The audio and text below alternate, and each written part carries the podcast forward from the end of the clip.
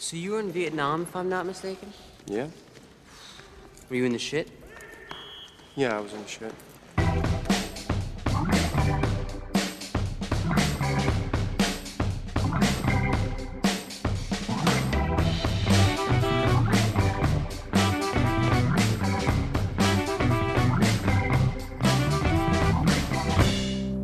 She's my Rushmore, Max. Yeah, I know. She was mine too. Witajcie kochani ponownie w transkontynentalnym magazynie filmowym. Z tej strony Darek z Nowego Jorku. A z tej strony Patryk z Hagi. Patryku, y, dwa tygodnie po naszym ostatnim odcinku, w którym to rozpoczęliśmy od naszej sytuacji związanej z pandemią. I oczywiście, tak jak poprzedni, taki ten odcinek nie będzie o tym traktował, bo na tapecie mamy, nie wiem czy w końcu można powiedzieć, ale bardzo cieszę się, że tak jest, bardzo znanego reżysera i wydaje się, przynajmniej patrząc na statystyki na Filmwebie, bardzo jednak jego nieznany film, porównując e, ilość głosów na tenże obraz do popularności reżysera, nie tylko w Polsce, ale i na świecie. Ale zanim przejdziemy do tego gorącego tematu, to jak tam u ciebie coś się zmieniło po tych dwóch tygodniach? W międzyczasie przecież odbyłeś kilka wojaży i nie siedziałeś zamknięty w izolacji. No nie. Też, no tak naprawdę sam się cały czas trapi po głowie i zastanawiam, co byłoby lepsze. Wiadomo, że punkt widzenia zależy od miejsca siedzenia i Hmm. jak tak słucham tych e, znajomych, którzy będąc w Polsce mają problemy z wyjściem jakimkolwiek z domu, tak innym poza wyjściem na zakupy drobne, bo zaraz są ścigani przez policję. Tutaj zupełnie tego nie ma. Oczywiście rząd zaleca przebywanie w domu, ale nikt praktycznie się do tego nie stosuje. Może nie tyle nikt, ale bardzo wiele osób, nawet starszych, widać, wychodzą nie tyle nawet na zakupy, co po prostu się przejść, bo jest ładna pogoda. No, powiedzmy, że w miarę trzymają te dystanse, ale jednak tych ludzi na ulicy jest za dużo. I tak się zastanawiam, te statystyki rosną tutaj cały czas, a jeśli nie rosną nawet, to wcale nie maleją. Mhm. Tak samo jeśli chodzi o osoby zarażone, jak i ofiary śmiertelne w kolejnych dniach. Liczby są 2-3 razy wyższe niż w Polsce, w kraju, który jest 2-3 razy większy, więc no naprawdę mnie zastanawia ta taktyka rządzących i w ogóle też mieszkających tutaj tubylców, dlaczego tak to się dzieje. Mhm. Pytasz o wojaży, no jak dobrze wiesz, ja miałem lekkie przeziębienie, które oczywiście, jak to w tych czasach Byle kaszelek. Dokładnie. Dodało lekko wypieków, jeśli chodzi o możliwe konotacje z tym COVID-19.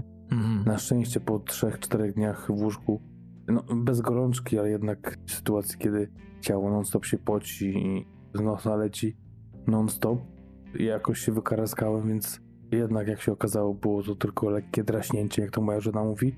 Hmm. Teraz troszeczkę to na nią przeszło, Solidarność. tak, to chyba to już ta fala tego przeziębienia za nami, więc chyba tym razem nas ominęło, ale co przyniosą kolejne dni, tygodnie, miesiące, nie wiadomo, bo kraj dalej stoi otworem prawie przed każdym.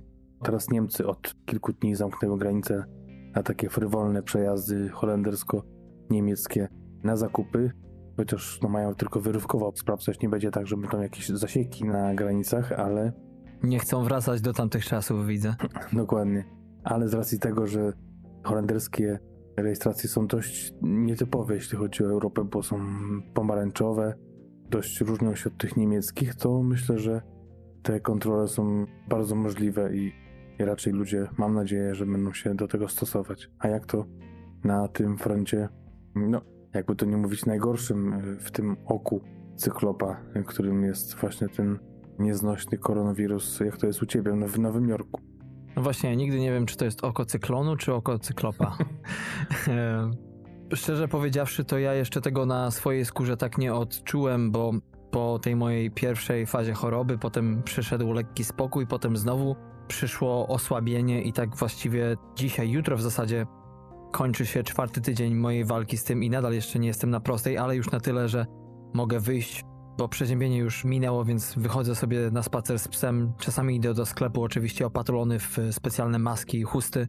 Chociaż pewnie ja już mam przeciwciała, więc jakby ja nie jestem w stanie zarazić nikogo, ale mimo wszystko tyle wiemy, ile wiemy o tym wirusie.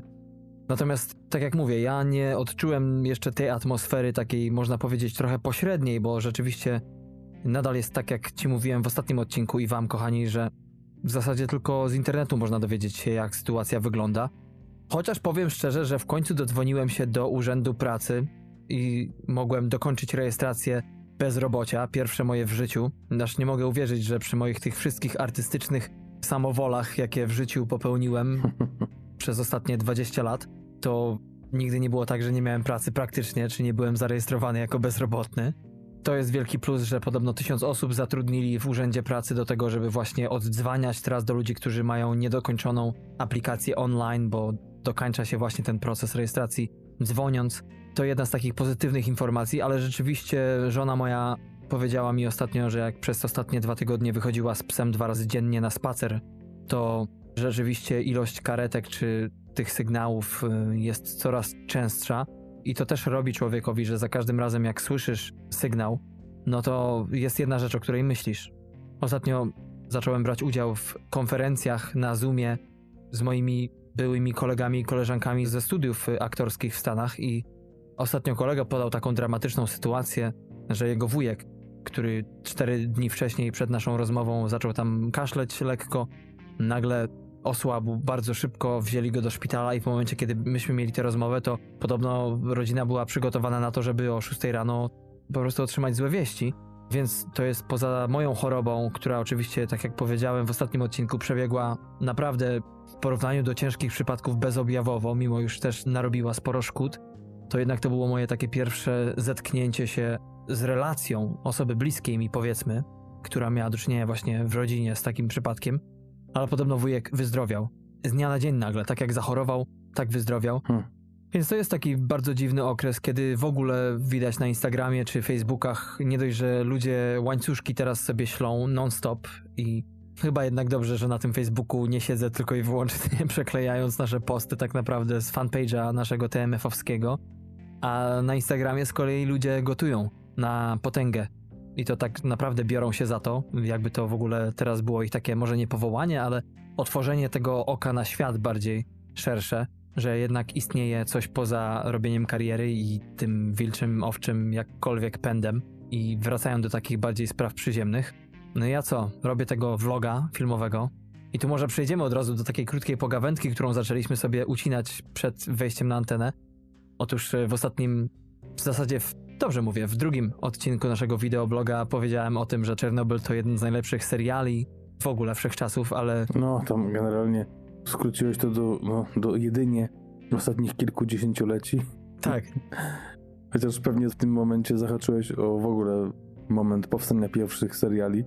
Tak jest, ale potem właśnie wróciłem do tego nagrania i jednak mówię tam miniseriali, co też nie oznacza to oczywiście ostatnich 10 lat, bo miniserie tak naprawdę, no kilka wyrywkowych powstało już w latach 60., więc to nie jest tak, że na przykład e, miniseria z Meryl Streep o Holokauście, o której mówię w pierwszym odcinku, to też jest miniseria, cztery odcinki, ale to y, nas skierowało na takie zagadnienie quasi filozoficzne, co to znaczy miniseria w dzisiejszych czasach, bo oczywiście to jest gatunek, który teraz króluje i chyba obaj się zgodzimy, że chyba jest to jedna z naszych bardziej ulubionych form teraz rozrywki. No nie wiem, tak mi się wydaje, przynajmniej w telewizji, ale teraz w dobie tego, że kilka tytułów zaczyna miewać swoje kontynuacje, to hasło miniseria czy miniserial to już nie jest takie łatwe i tutaj rodzą się różne spory ideologiczne. No właśnie, pierwszy z brzegu, moim zdaniem wybitny sezon pierwszy serii Wielkiego Kłamstewka.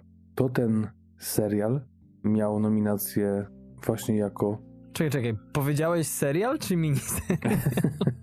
Bo to musimy już na początku rozróżnić, o czym my mówimy. Czy Wielkie Kłamstewka to jest miniseria nadal, czy, czy co? na letarku. No właśnie o to chodzi, że Ciągnę za nogę. dobrze się ciągniesz, bo o to chodzi w tej rozmowie, w tej dyspucie. Weźmy tutaj definicje jakieś encyklopedyczne, bo o tym też będzie a propos dzisiejszego filmu. Był to serial, który był miniserialem, bo nawet takie nagrody dostawali aktorzy za serial limitowany, czy też za film, Mhm. bo takie są przede wszystkim w Złotych Globach kategorie. Za serial, albo za miniserial, albo film telewizyjny w cudzysłowie. Mhm. I właśnie co ciekawe, to chyba lekkie przekłamanie i lekkie dość skokowe przejście było, jeśli chodzi o sezon pierwszy i drugi, bo w 2018, kiedy rozdawali nagrody, to był to serial limitowany, który dostał nagrodę, a w tym roku już był nominowany jako serial dramatyczny po prostu, Mhm. ale nadal nagrody aktorskie, czy bardziej nominacje, bo koniec końców ten serial żadnej nagrody nie dostał w tym roku, były przyznawane za aktorstwo w miniserialu nadal. A serial już był jako dramatyczny, już nie był miniserialem, więc who knows. Czyli dwa sezony, tak? To jest teraz ten jakby moment odcięcia. Do dwóch ośmiodcinkowych sezonów to jest miniseria, limitowana, bo tylko przez dwa sezony, a potem to robi się... Myśmy o tym rozmawiali przed wejściem na antenę, że kiedyś to były jeszcze do niedawna i nadal, no chyba teraz to już jest bardziej ewenement, bo takie serie jak Jak poznałem waszą matkę, czy Współczesna rodzina, czyli seriale, których sezony miały po dwadzieścia kilka odcinków, w porywach prawie do 30 nawet, Teraz to już jest ewenement, bo w zasadzie wszystko ma do 8, do 10, można powiedzieć do 12 może, ale to, to jest to. Więc to jest ta stara formuła. Potem oczywiście zrobiły się te kilka lat temu miniserie, czyli sezon po 8, maksymalnie 10, czasami nawet mniej, 5, jak w przypadku Czarnobyla. No i potem jednak te 8, 6, 5 odcinkowe jakkolwiek serie miały kontynuację kolejnych sezonów i teraz słownictwo nie poszło za tym, bo nie ma chyba jakby odpowiedniego słowa, które by znajdowało się pośrodku właśnie miniserii a serialu. Miniserial? No właśnie to jest, jak tak spojrzeć na tą przemianę właśnie wielkich komstewek, to jest to, że jeżeli historia jest kontynuowana, nie wiem czy też chodzi o ekipę aktorską, ale pewnie też, jeżeli jest historia kontynuowana z tą samą obsadą, mniej czy więcej, może w jakimś tam, nie wiem, procencie też, to jednak przemienia się to już w serial. Jeśli jest inna historia, tak jak jest na przykład z serialem Fargo czy Detektyw, gdzie każdy sezon, a powstał już chyba w Detektywie 3 Fargo, nie wiem, 3, teraz chyba też czwarty powstaje, Tak, tak. to jeżeli zmienia się cała ekipa aktorska i zmienia się zupełnie przede wszystkim historia, Hmm. to to już jest miniseria, chociaż ma sezony, ale jednak jest miniserią. I tę kłamstewka teraz widzę tak, że może przeglądając właśnie te kategorie, gdzie był nominowany, to jednak Nicole Kidman była za serial dramatyczny, nie za miniserię, a Meryl Streep już była w tej kategorii drugoplanowej, gdzie to już jest wszystko zunifikowane i tam jest i serial, Tak, tak. i miniserial, i film. Tam nie ma już rozdzielenia na pomniejsze kategorie, jeśli chodzi o drugoplanowe, więc oficjalnie jakby przeszedł cały serial z miniserii do serialu właśnie przez ten drugi sezon, gdzie chyba głównym powodem było to, że kontynuowana jest ta sama historia. Widzisz, produkujemy się kilkanaście minut już, statystycznie rzecz biorąc, i tak mi się wydaje, że i tak nie jesteśmy bliżej jakiegoś konsensusu tutaj, bo ja pamiętam kiedyś, jak y, spuściłem oko lekko z muzyki, w sensie przestała mnie ona interesować, zacząłem się zajmować innymi rzeczami i potem powróciłem do niej i nagle okazało się, że są gatunki, o których ja nigdy nie słyszałem. Brzmi to znajomo, ale teraz okazuje się, że zamiast jednego gatunku to są tam cztery hasztagi. Zacząłem się w tym gubić, bo w zasadzie brzmiało mi to jak powiedzmy drum bass, ale okazało się, że to już nie jest taka łatwa sprawa. I tak się zastanawiam, gdzie my idziemy w tym wszystkim, jeśli chodzi o nazewnictwo serialowe. Wiadomo, że to jest błaha sytuacja i w ogóle, ale zastanawiam się, jeśli chodzi o rację bytu nagród, bo oczywiście nagrody warto zawsze dawać, w sensie jakkolwiek nie zalatywałyby komercyjnością, to jednak powiedzmy w teorii mają rzecz szczytną, czyli promocję jakości. No ale tutaj właśnie w seriach to zaczyna się troszeczkę już wszystko y, mieszać do kupy. No nie wiem.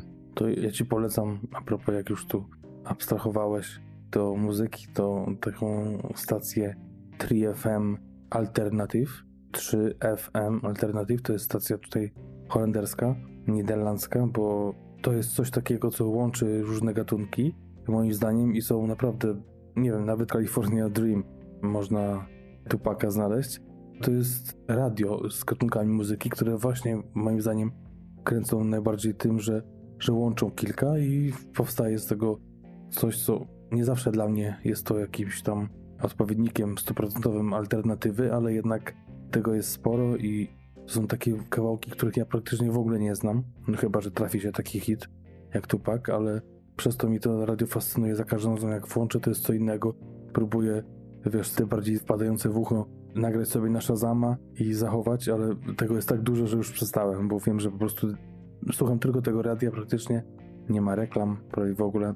I polecam, bo tak jak zakochałem się w ogóle w samym 3FM 15 lat temu, chyba 15, jak byłem pierwszy raz w Holandii i słuchałem tego przez te lata przez internet, tak Teraz myślę, że jakbym wyjechał stąd, wyemigrował dalej do innego kraju, czy wrócił do Polski, to dalej te radio byłoby ze mną, bo od dawna muzycznie mnie nic nie zachwyciło tak jak to radio właśnie. No ładnie, dam temu szansę.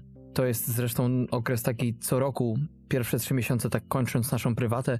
Dla mnie, kiedy odstawiam podcasty, czy słuchanie podcastów, czego nie powinienem może reklamować na naszej antenie, ale zawsze na początku roku wychodzi podsumowanie 30 najlepszych albumów muzyki alternatywnej, powiedzmy, nie mainstreamowej. Chociaż bardzo wielu tych artystów jest jednak już dzisiaj w mainstreamie, ale to nie jest taka papka, powiedzmy, a jeżeli już to klasyka gatunku.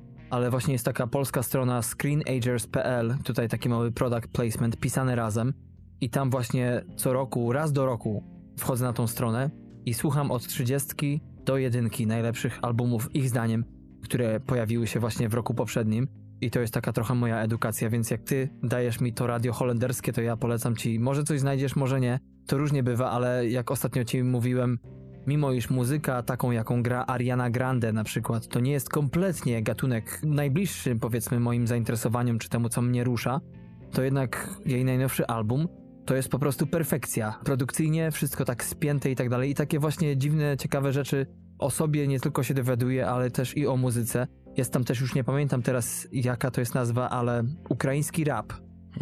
I jest to jeden z lepszych rapów, jakie w życiu słyszałem. Ja w ogóle jestem fanem nie tylko, no byłem wielkim, nie tylko niemieckiego, ale i francuskiego rapu. Trzech słów nie potrafię powiedzieć w tych językach, no może przesadzam, ale ten język, mimo już na co dzień może mi nie robi strasznie, bo na przykład poezja w języku niemieckim to mi przypomina po prostu, jakby ktoś recytował instrukcję obsługi odkurzacza, ale rap to jednak jest forma, która rzeczywiście nadaje dynamikę tym językom i tak samo jest właśnie w przypadku ukraińskiego, także polecam właśnie to zestawienie, tam pewnie każdy i nie tylko ty, ale nasi słuchacze może coś dla siebie znajdą, jak się wam nudzi, ja ostatnio słyszałem, że może. Ja polecam też to, co Darek mówi, Ariana Grande, to samo. Nie moja bajka, a uważam tak samo jak Darek. Przesłuchałem już ten album chyba trzy razy. I, i... A pamiętam jeszcze, jak reagowałeś, jak ci zacząłem pisać w SMS-ach, że słucham? Czekaj, zmierz sobie temperaturę. Tak, tak. Nie, nie, to tu się zgadzam.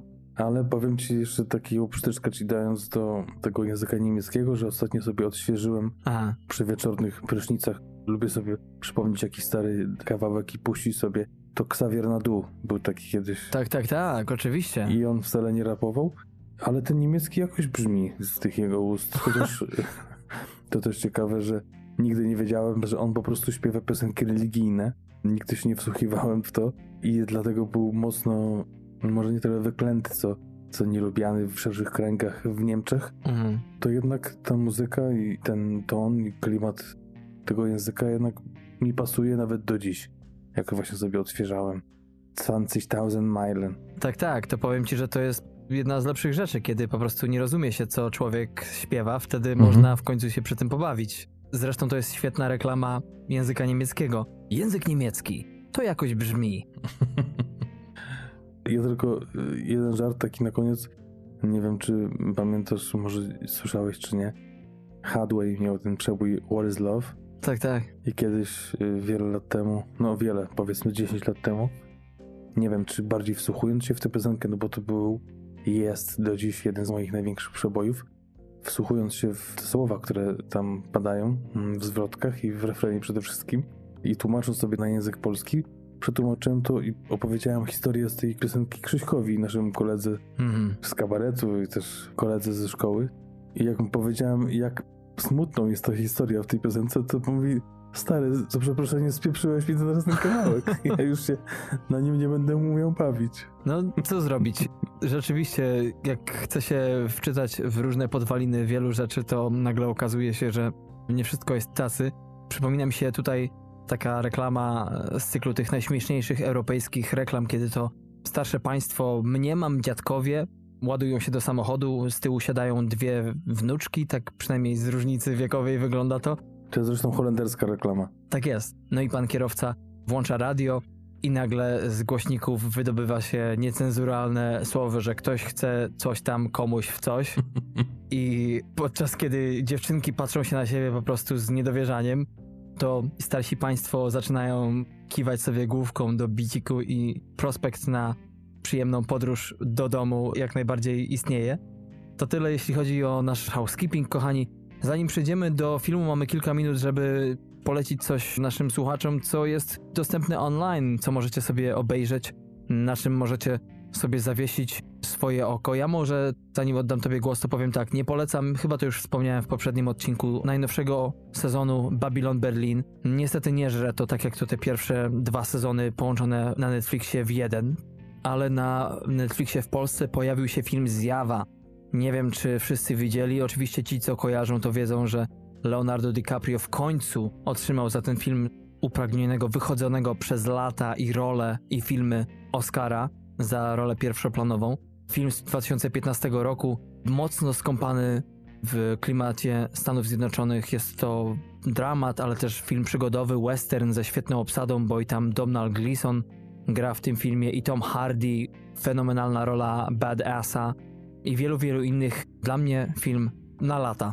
I nie zgadzam się z opinią ludzi, którzy mówią, że Oscara można otrzymać tylko wtedy, kiedy zagra się wariata, bo to, że postać Leonarda DiCaprio przychodzi tam bardzo wiele, to nie tylko scena z koniem powoduje, że ta nagroda mu się należała. No, ja nie chcę tutaj wchodzić y, w kolejną debatę. No polecamy, teraz grzecznie ma być, tak? No właśnie, y, ale jakby ja wiem, że jak ja mówię, że on powinien dostać tego Oscara za co innego, to ty mówisz za, za te inne też. No tak, oczywiście. Ale ja, ja uważam, że nie, nie za to i jakkolwiek nie była zbyt silna konkurencja w tamtym roku, to też... y, Czyli mam rację. to też y, chyba jakkolwiek, czy to by był ten rok, czy kolejny, czy za dwa, czy trzy, mówiono by chyba, że to jest jednak nagroda za całokształt kariery 45-latka czy 6, ale Poczekaj, jaki to był film, za który powinien był dostać Oscara? Twoim zdaniem? oj, Aviator? no, od tego bym zaczął Wilk z Wall Street? też. Czyli powinien w zasadzie za wszystko, więc nawet jeśli dali mu za całokształt, to i tak e, w zasadzie żadnej pustki nie wypełnili tak naprawdę. Po prostu w tym utworze o imieniu Leonardo DiCaprio ten akcent powinien być postawiony w innym miejscu. I tyle. No może, może. A twoim zdaniem jest jakaś produkcja, która zasługuje właśnie w streamingu na stracenie czasu przez naszych słuchaczy?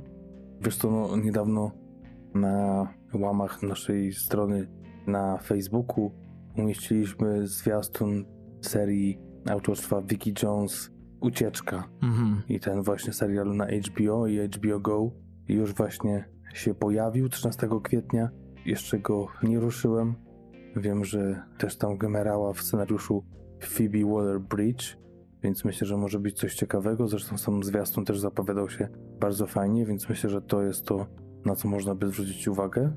Oprócz tego seriale, które na przykład pojawiły się w Netflixie wcześniej trochę, czyli kilka dni temu albo kilka tygodni, myślę, że można wspomnieć takie tytuły jak Hannibal na przykład, czy Szczęki 2, Joe Black.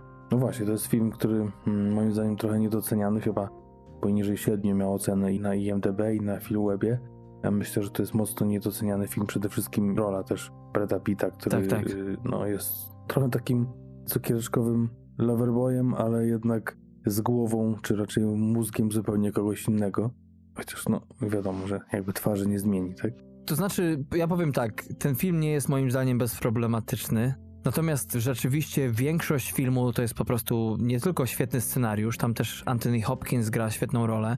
Jak szukacie czegoś na love story właśnie, miłą historię faceta, który ginie, potem wraca na ziemię w jednym celu, no to jest naprawdę świetna formuła, która ze względu nie tylko na Brada Pitta, ale tak naprawdę na chemię między zarówno nim, jak i kobietą, którą jego postać właśnie jest zafascynowany, to sprawia, że naprawdę jest co oglądać przez długie, długie minuty. Tak jak mówię, kilka rzeczy mi w tym filmie nie pasuje, ale jeżeli szukacie czegoś na jakiś niezobowiązujący wieczorek, film idealny. No ja go trafiałem już kilka razy na w telewizji po prostu w Polsce, na dwójce najczęściej on jest i, i za, za każdym razem gdzieś tam mm, przyciąga mój wzrok i zatrzymuję się na nim na chwilę. Co jeszcze? Mroczna wieża, film tak nieudany jak, y, jak wysoki jest Idris Elba. Babe, świnka z klasą. Myślę, że to też takie dla całej rodziny bardzo ciekawa rzecz. Mumia, ta lepsza mumia, Tanie z Tomem Cruzem, Mumia, Grobowiec Cesarza, Smoka, Szczęki 4, no to już może gorzej. Mamy też Facetów w Czerni, jedynkę i dwójkę. Jest film 365 dni, który wzbudza wiele kontrowersji. Planeta Singli, ale też sporo, jeśli chodzi o stand-up amerykański. Właśnie na polski Netflix trafiło kilka speciali, innymi Eliza Schlesinger, ale też i, kilka innych. Ostatnio pojawił się też, to jeszcze był marzec, ale Mark Maron też yy, bardzo ciekawy, tym bardziej w tych czasach, w których przyszło nam żyć. Dość nieoczekiwanie mocno trafia w sedno kilkoma żartami, bo jest to, z tego co kojarzę, o końcu świata. Cały program o tym, że do niego po prostu dążymy. Rodzina Adamsów to też y, początek kwietnia. Świat Wayna. Dla tych, którzy są mniej wybredni, jeśli chodzi o komedię, to Norbit, Nostalgia Anioła, Meg, wielki przebój z Jasonem Stathamem z bodajże z zeszłego roku, czy też kultowy Karate Kid. To wszystko jest to, co pojawiło się w Netflixie właśnie w kwietniu. Tak jest, a ja tylko dorzucę jeden tytuł, w zasadzie dwa. Pierwszy to Tamte dni, tamte noce, czyli mocno, mocno udany film, o którym już powiedzieliśmy w podsumowaniu bodajże 2018 roku z Patrykiem. Był u nas wysoko. Melodramat z Timothy Chalametem i Arnie Hammerem. Natomiast jeśli chodzi o taki film, który moim zdaniem, no tobie Patryku, z tego co pamiętam, nie podpasował, ale ja teraz się o nim nie wypowiadałem, bo on nie wszedł do polskich kin w roku 2019, ale podejrzewam, że gdzieś się w moim podsumowaniu 2020 w polskich kinach pojawi w przyszłym roku. To jest najnowszy film z Adamem Sandlerem pod tytułem Nieoszlifowane diamenty. Jest to niecodzienny film, jest to film dość dziwny, można powiedzieć. Komediodramat kryminalny z właśnie Sandlerem i byłym koszykarzem Boston Celtics Kevinem Garnettem, a także Lekithem Stanfieldem. Ten film zrobił mi, nie pamiętam kiedy ostatni raz widziałem tak dziwny film i w którym to Adam Sandler udowadnia. Zresztą z nim jest podobna historia jak z Jimem Carreyem, który przez lata robił komedię, tak jak Sandler. Niekoniecznie wszystkie wysokich lotów, chociaż chyba Carey na tym polu radził sobie lepiej, natomiast rzeczywiście przez lata nie wiedzieliśmy, czy ja nie wiedziałem, nie zdawałem sobie sprawy z tego, jak wielkim talentem dramatycznym jest czy zarówno Jim Carrey, jak i przede wszystkim właśnie Adam Sandler niedawno, więc to jest taka moja gorąca polecajka na ostatnie czasy.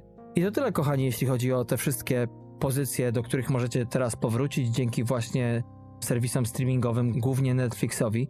I przechodzimy do dzisiejszej perełki, do filmu bardzo znanego reżysera, kultowego można już powiedzieć, mimo już pewnie jeszcze nie powiedział przedostatniego czy przedprzedostatniego nawet słowa. Sporo mieliśmy dylematów z wyborem właściwej produkcji tego reżysera, prawda? Bo w zasadzie od 2001 roku, czyli od genialnego klanu z oryginału The Royal Tenenbaums, to w zasadzie wszystkie produkcje naszego głównego winowajcy są mocno znane bardzo wielu fanom w Polsce.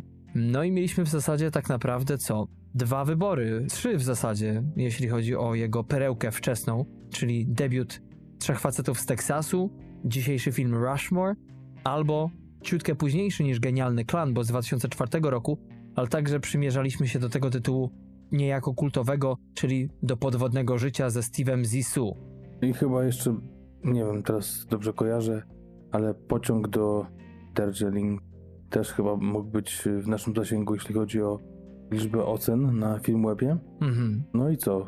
Chyba pierwszym wyborem był film Podwodne życie ze Steve'em Zissou, ale tak wymuskany jest ten wybór, jeśli chodzi o genialność reżysera, o to przecież to jest nominant czterokrotny do Oscara, więc trzeba było coś znaleźć takiego na 100% do polecenia, bez żadnych ale, właśnie do tego podwodnego życia ze Steve'em Zissou, który no, miał podobną obsadę, a przede wszystkim Bill Murray wcielił się no, w naszym filmie w drugoplanową rolę, tam w główną rolę i tam było więcej też gwiazd, ale jednak no aż tak serduszko mocno nie zabiło chyba jak przy tym właśnie z 98, czyli filmie Rushmore.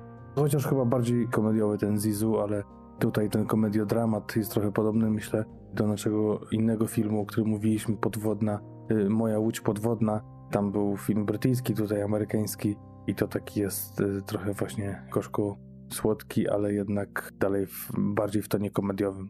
Tak jest. Jak ktoś ma ochotę, to odcinek numer 6 z naszych bardzo wczesnych czasów podcastowych.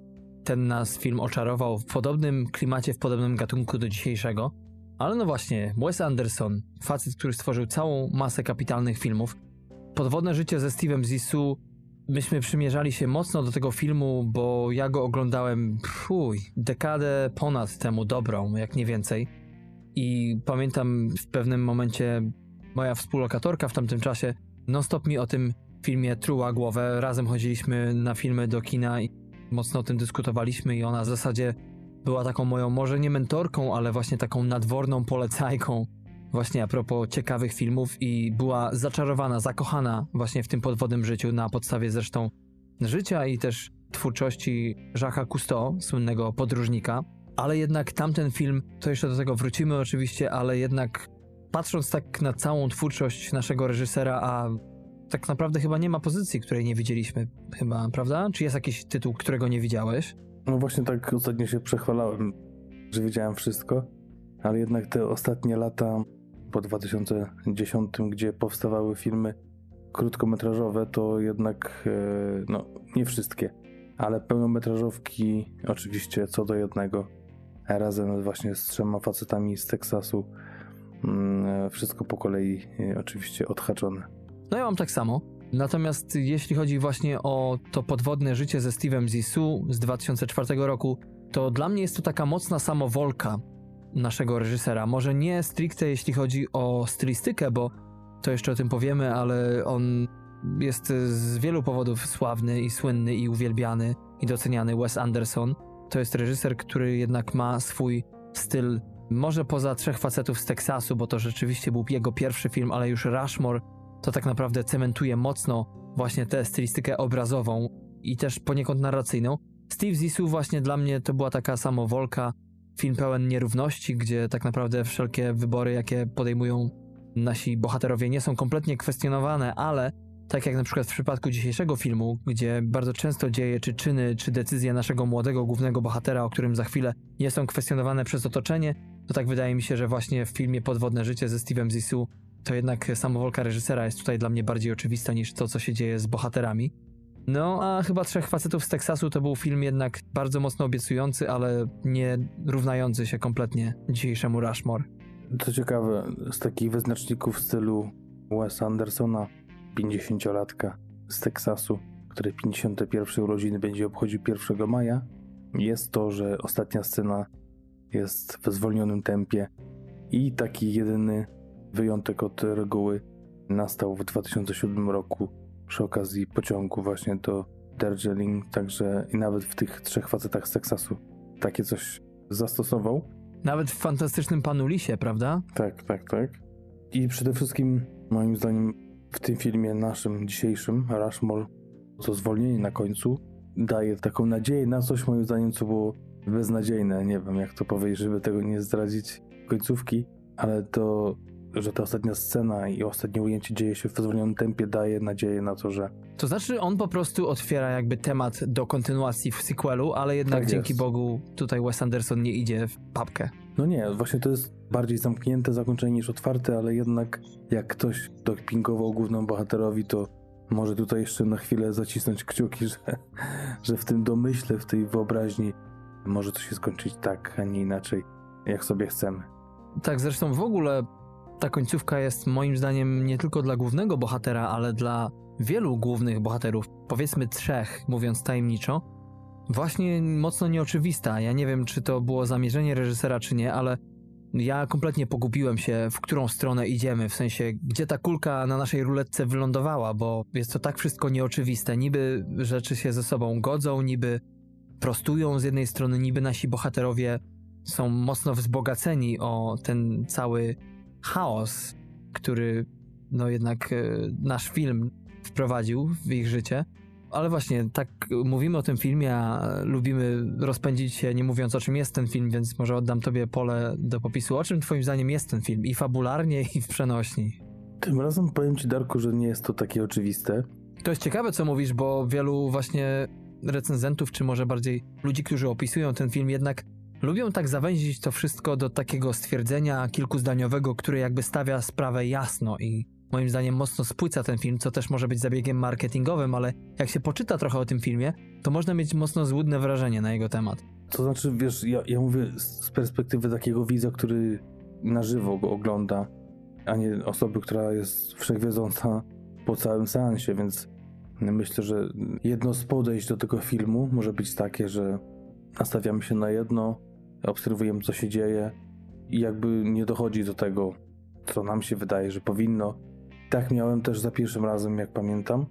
I tak samo było teraz, bo te dwa razy, bo dwa razy ten film widziałem, dzielą przynajmniej 10 lat, więc zapomniałem o tym takim głównym wątku, czy o tym, jak ten film się zakończył. No, tak naprawdę poza tym, jak pozytywne wrażenie na mnie zrobił, to za dużo nie pamiętałem, mniej więcej jak to tam grał. To myślę, że tak do połowy filmu możemy mieć jakieś złudzenie, że po nicy do kłębka gdzieś idziemy, ale nagle się okazuje, że nie wiem, czy to jest spoiler, czy nie, że po prostu śledzimy losy młodego mężczyzny, młodego chłopaka, 15-latka, granego przez 17-latka, ale jednak wzrostu 15-latka, można powiedzieć, bo Jason Schwartzman wcale do wysokich nie należy. I obserwujemy losy takiego właśnie chłopaka w szkole średniej, który no jest dość, moim zdaniem, bardzo nietypową postacią, jeśli chodzi o filmy opisujące właśnie ten wycinek z życia młodego, dojrzewającego chłopaka czy dziewczyny, bo przeważnie mamy albo jakąś ciamajdę, albo jakiegoś wybitnego ucznia, albo jakiegoś takiego celebryty, nie wiem, powiedzmy kapitana drużyny baseballowej, futbolowej. A tu mamy osobę, która świetna jest na polu artystyczno-sportowym, organizacyjnym, ale jednak, jak to mówi w jednej z pierwszych scen, Brian Cox, genialny w roli dyrektora szkoły, który mówi, że to jest jeden z naszych najgorszych uczniów. Chociaż wszystko do tej pory, do tej krótkiej pory, wskazuje, wskazywałoby na co innego zupełnie. No tak, bo tutaj mamy takiego troszeczkę, można powiedzieć, naczelnika bez politycznych skojarzeń. Natomiast mamy tutaj gościa, który zawiaduje wszystkim w zasadzie w jego polu rażenia. Jest i prezesem klubu Szeremierki i głównym nie tylko autorem scenariuszy, ale także reżyserem, twórcą teatru, czy też właśnie jest e, przewodniczącym Związku Karate i tak dalej, więc to jest facet, który tak naprawdę angażuje się we wszystko, tylko nie w to, co powinien, czyli w naukę. W szkole, która właśnie nazywa się tak jak tytuł filmu, czyli Rushmore. Jest to szkoła elitarna, do której należy właśnie Max Fisher. No i nie dość, że jest z jednej strony mocno zajętym uczniem, którego wkład w szkołę jest w ogóle niepodważalny, to jak on organizuje życie, czego tak naprawdę wielu ludzi nie widzi, tej szkoły i tych uczniów, a z drugiej strony też, no właśnie, jest kiepskim uczniem i do tego jeszcze zdarza mu się zakochać i to nie w koleżance z ławki czy klasy, ale w nauczycielce. Nie jego, ale jednak. I to powoduje, że w życiu naszego głównego bohatera zachodzą nieodwracalne zmiany, a w dodatku jeszcze bardzo ciekawą zawiązuje przyjaźń w międzyczasie. No właśnie, o czym jest ten film? O dojrzewaniu tego młodego człowieka i o niesamowitych relacjach. Niesamowite są z różnych względów, z tego jak się rozwijają, jak oryginalnie są poprowadzone te wątki, ale też bardzo dużą rolę pełnią tutaj różnice wieku między potencjalnymi przyjaciółmi, kochankami, starymi znajomymi, młodymi znajomymi. Praktycznie nie ma relacji w bardzo zbliżonym wieku. Nawet ojciec naszego głównego bohatera jest starym już człowiekiem. Chłopak ma 15 lat, nauczycielka ma. No, Olivia Williams miała wtedy lat 30, więc no powiedzmy, że miała 30, więc dwa razy starsza, a potem. Ale wygląda na 20, prawda? Czy 25, można powiedzieć. No to już to rzecz gustu. Do tego jeszcze brytyjski akcent. tak. Bill Murray, oczywiście około 50-letni aktor i też taką rolę też gra. Asystent z kolei naszego głównego bohatera jest kilka lat młodszy, a w tym wieku wiadomo, że nie wiem, 3-4 lata to jest przepaść. I tak tam przepaść widać i wzrostem, i też pojmowaniem, percepcją.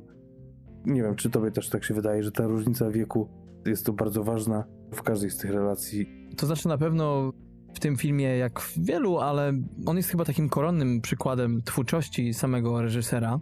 W tym filmie mamy do czynienia właśnie z, można powiedzieć, taką z angielskiego argumentacją, czyli takim, nie wiem jak to określić, rozszerzeniem, czy też nawet wyolbrzymieniem pewnym na potrzeby artystyczne pewnych y, motywów w tym filmie.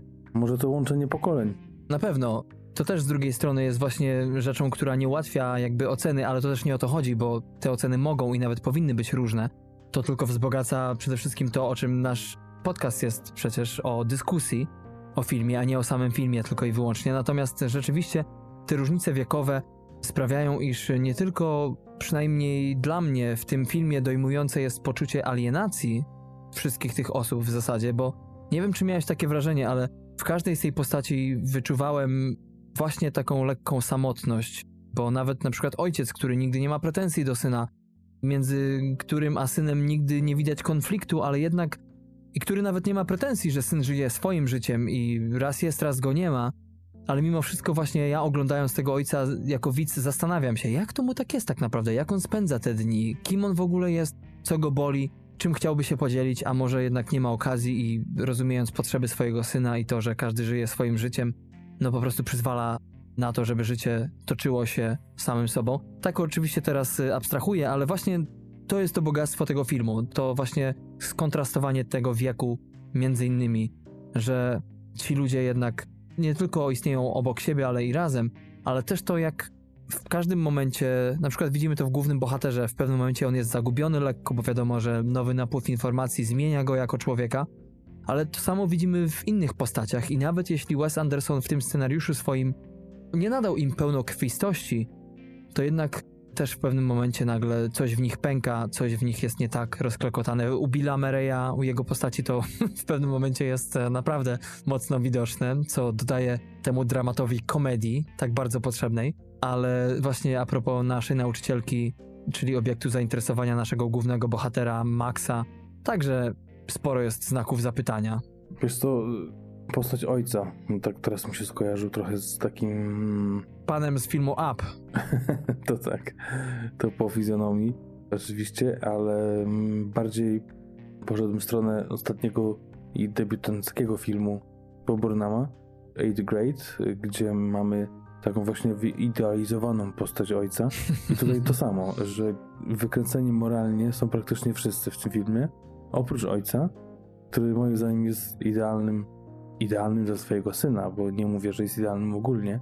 Taki właśnie dorany przełóż był właśnie ojciec głównej bohaterki w Eighth Grade i to trochę tak zaburza ten świat, który jest złożony, tak jak mówisz, i z wyizolowanych od świata ludzi i z ludzi z problemami, trochę zwichniętych moralnie, bo i najstarszy i najmłodszy ma problemy i można wytknąć nawet dyrektorowi szkoły jakieś błędy, a tutaj ojciec jest jednak właśnie takim w 100% moim zdaniem pozytywnym człowiekiem, który się wybija. Wiesz, jemu jest łatwiej, ponieważ y, to mały spoiler będzie, ale mama głównego bohatera od kilku lat już nie żyje. Jest taka scena, kiedy na grobie, to warto się przyjrzeć temu, wyryte jest takie epitafium z wiersza Thomasa Greya The paths of glory lead but to the grave, czyli że ścieżki chwały prowadzą jedynie do grobu. I mocno mnie uderzyło to stwierdzenie, aż musiałem spauzować film, żeby odkryć skąd to się hasło wzięło.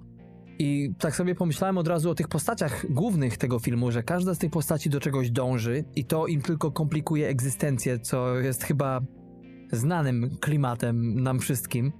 Natomiast e, ojciec, e, żeby tutaj tak trochę się nie zgodzić z tobą, jest nie tyle dla mnie przynajmniej wyidealizowaną postacią, co po prostu człowiekiem, który przez całe życie wiedział, co lubi. Wiedział, że lubi być fryzjerem i strzyc ludzi, i to mu kompletnie niczego nie skomplikowało, i przez całe życie przeszedł, nawet mimo utraty żony, widać po nim, że jest to facet, który po prostu bierze wszystko takie, jakie jest, i jeszcze do tego jest w stanie obdarzyć ludzi dookoła swoim pozytywnym, czy nawet nie tyle pozytywnym, mocno przyziemnym, bezproblemowym nastawieniem, co jest świetnym kontrastem w tym filmie. Zresztą jest też taka malutka postać. Nie wiem, czy pamiętasz. On chyba jest bodajże konserwatorem czy zarządcą wokół szkoły Rushmore, w której uczy się Max. Starszy pan, który tak naprawdę ma jedną linijkę w tym filmie, ale wielokrotnie się pojawia i zawsze, cokolwiek by się nie działo, to po prostu zawsze pokazuje kciuk w górę. No okej, okay. nie wiem, czy to zaburza moją opinię y, a propos ojca. Ja zgadzam się z tobą, nawet tutaj nie tyle się kłócę, ale na kontraście do tych wszystkich naszych skomplikowanych postaci, to ten facet się wydaje nierzeczywisty, że po tylu rzeczach, które mu się wydarzyły i po tym, że tylko jest zwykłym fryzjerem, to wydaje się on po prostu najbardziej szczęśliwą osobą w ogródku. No tak, jeszcze taki, wiesz, który dla pocieszenia syna potrafi dla żartu na jego teście z trójki zrobić ósemkę, żeby sztucznie dodać mu punktów. Tak, prawie 80 zdobyłeś. Niewiele brakowało. Na oficjalnym dokumencie, który po prostu miał podpisać, a on sobie rysuje jak szkolniak. Oj tak, no to są takie smaczki, które właśnie Wes Anderson przemyca, które moim zdaniem, jeśli chodzi o jego kolejne filmy, są bardziej wystylizowane. Tam już są moim zdaniem częścią tego designu jego filmów, jego fabuły, natomiast tutaj ten film ma wrażenie, mimo jakby zwartej struktury, dopuszcza troszeczkę właśnie takiej samowolki, która podwodnemu życiu ze Steve'em Zissou, która zatopiła moim zdaniem ogólnie rzecz biorąc właśnie tą łódkę, a w tym filmie nadaje takich właśnie smaczków, momentów, o których można dyskutować godzinami. Ale zamkniętą strukturę, to, to trochę bym się kłócił, że, że to... Nie mówię o końcówce. Nie, ja mówię ogólnie, że film jest takim free flow, taki wolno płynący, opowiadający właśnie wycinek rzeki. No dobra. Jej lewy brzeg. No.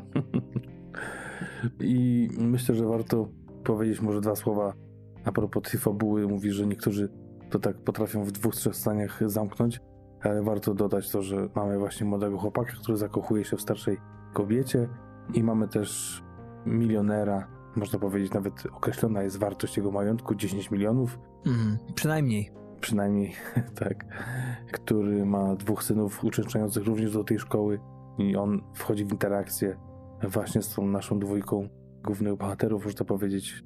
Trochę takie trzy pokolenia różne moim zdaniem. I tutaj jest taki, jak to ktoś powiedział, trójkąt miłosny, a kto innego sparował, no powiedzmy po prostu trójkąt. No jest to film, który tak naprawdę można powiedzieć, że pchnął Wesa Andersona ku sławie, bo właśnie Bottle Rocket z 93 roku, czyli short, który zresztą dostępny jest na YouTubie, kochani, więc nawet może załączymy do dzisiejszego odcinka w poście, do dzisiejszego odcinka na naszej stronie internetowej. Oczywiście ten Bottle Rocket kilkuminutowy, kilkunasto chyba, był to film o dwójce złodziei i ten film udało się Wesowi Andersonowi sprzedać na Sundance i dostać pieniądze na to, by trzy lata później właśnie wyszła jego pełnometrażowa wersja pod tytułem Trzech facetów z Teksasu.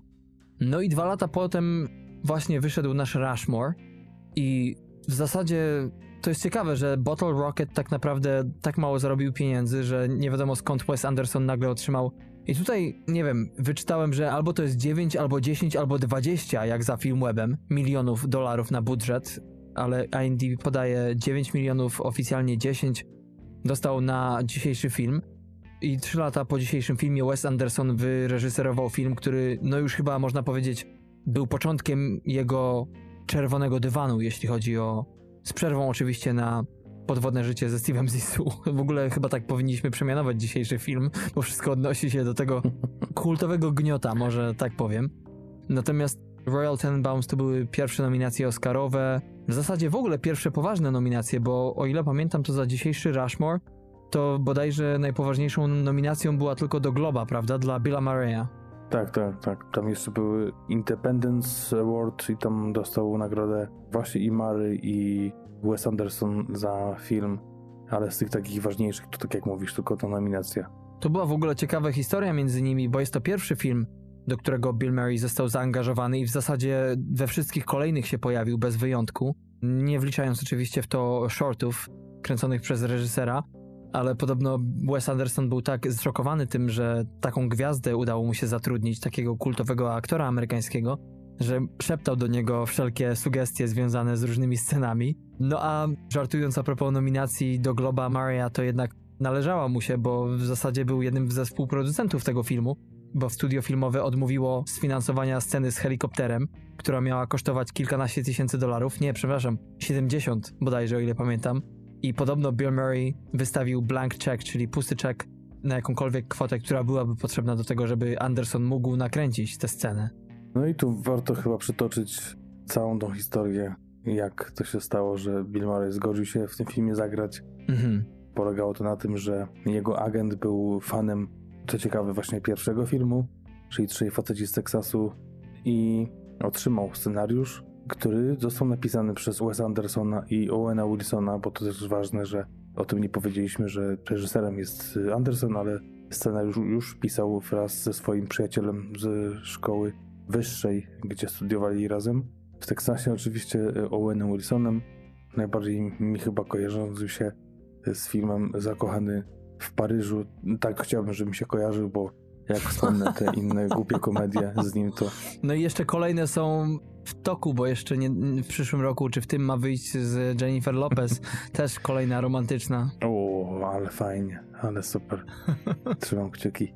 Więc ten scenariusz i ta rola przede wszystkim powstała właśnie z myślą o Billu Mareyu, ale kompletnie, zupełnie sobie wybili z głowy dwaj panowie, że uda im się zdobyć tą gwiazdę, ale przez to, że mieli jakieś tam koneksje, znajomości przez pierwszy film, żeby w jakiś sposób dostarczyć ten scenariusz, otrzymał go właśnie agent Mareya, ten przekazał mu samemu Mareyowi i po tygodniu już zadzwonił do Wesa Andersona i teraz to jest, to jest bardzo ciekawa historia.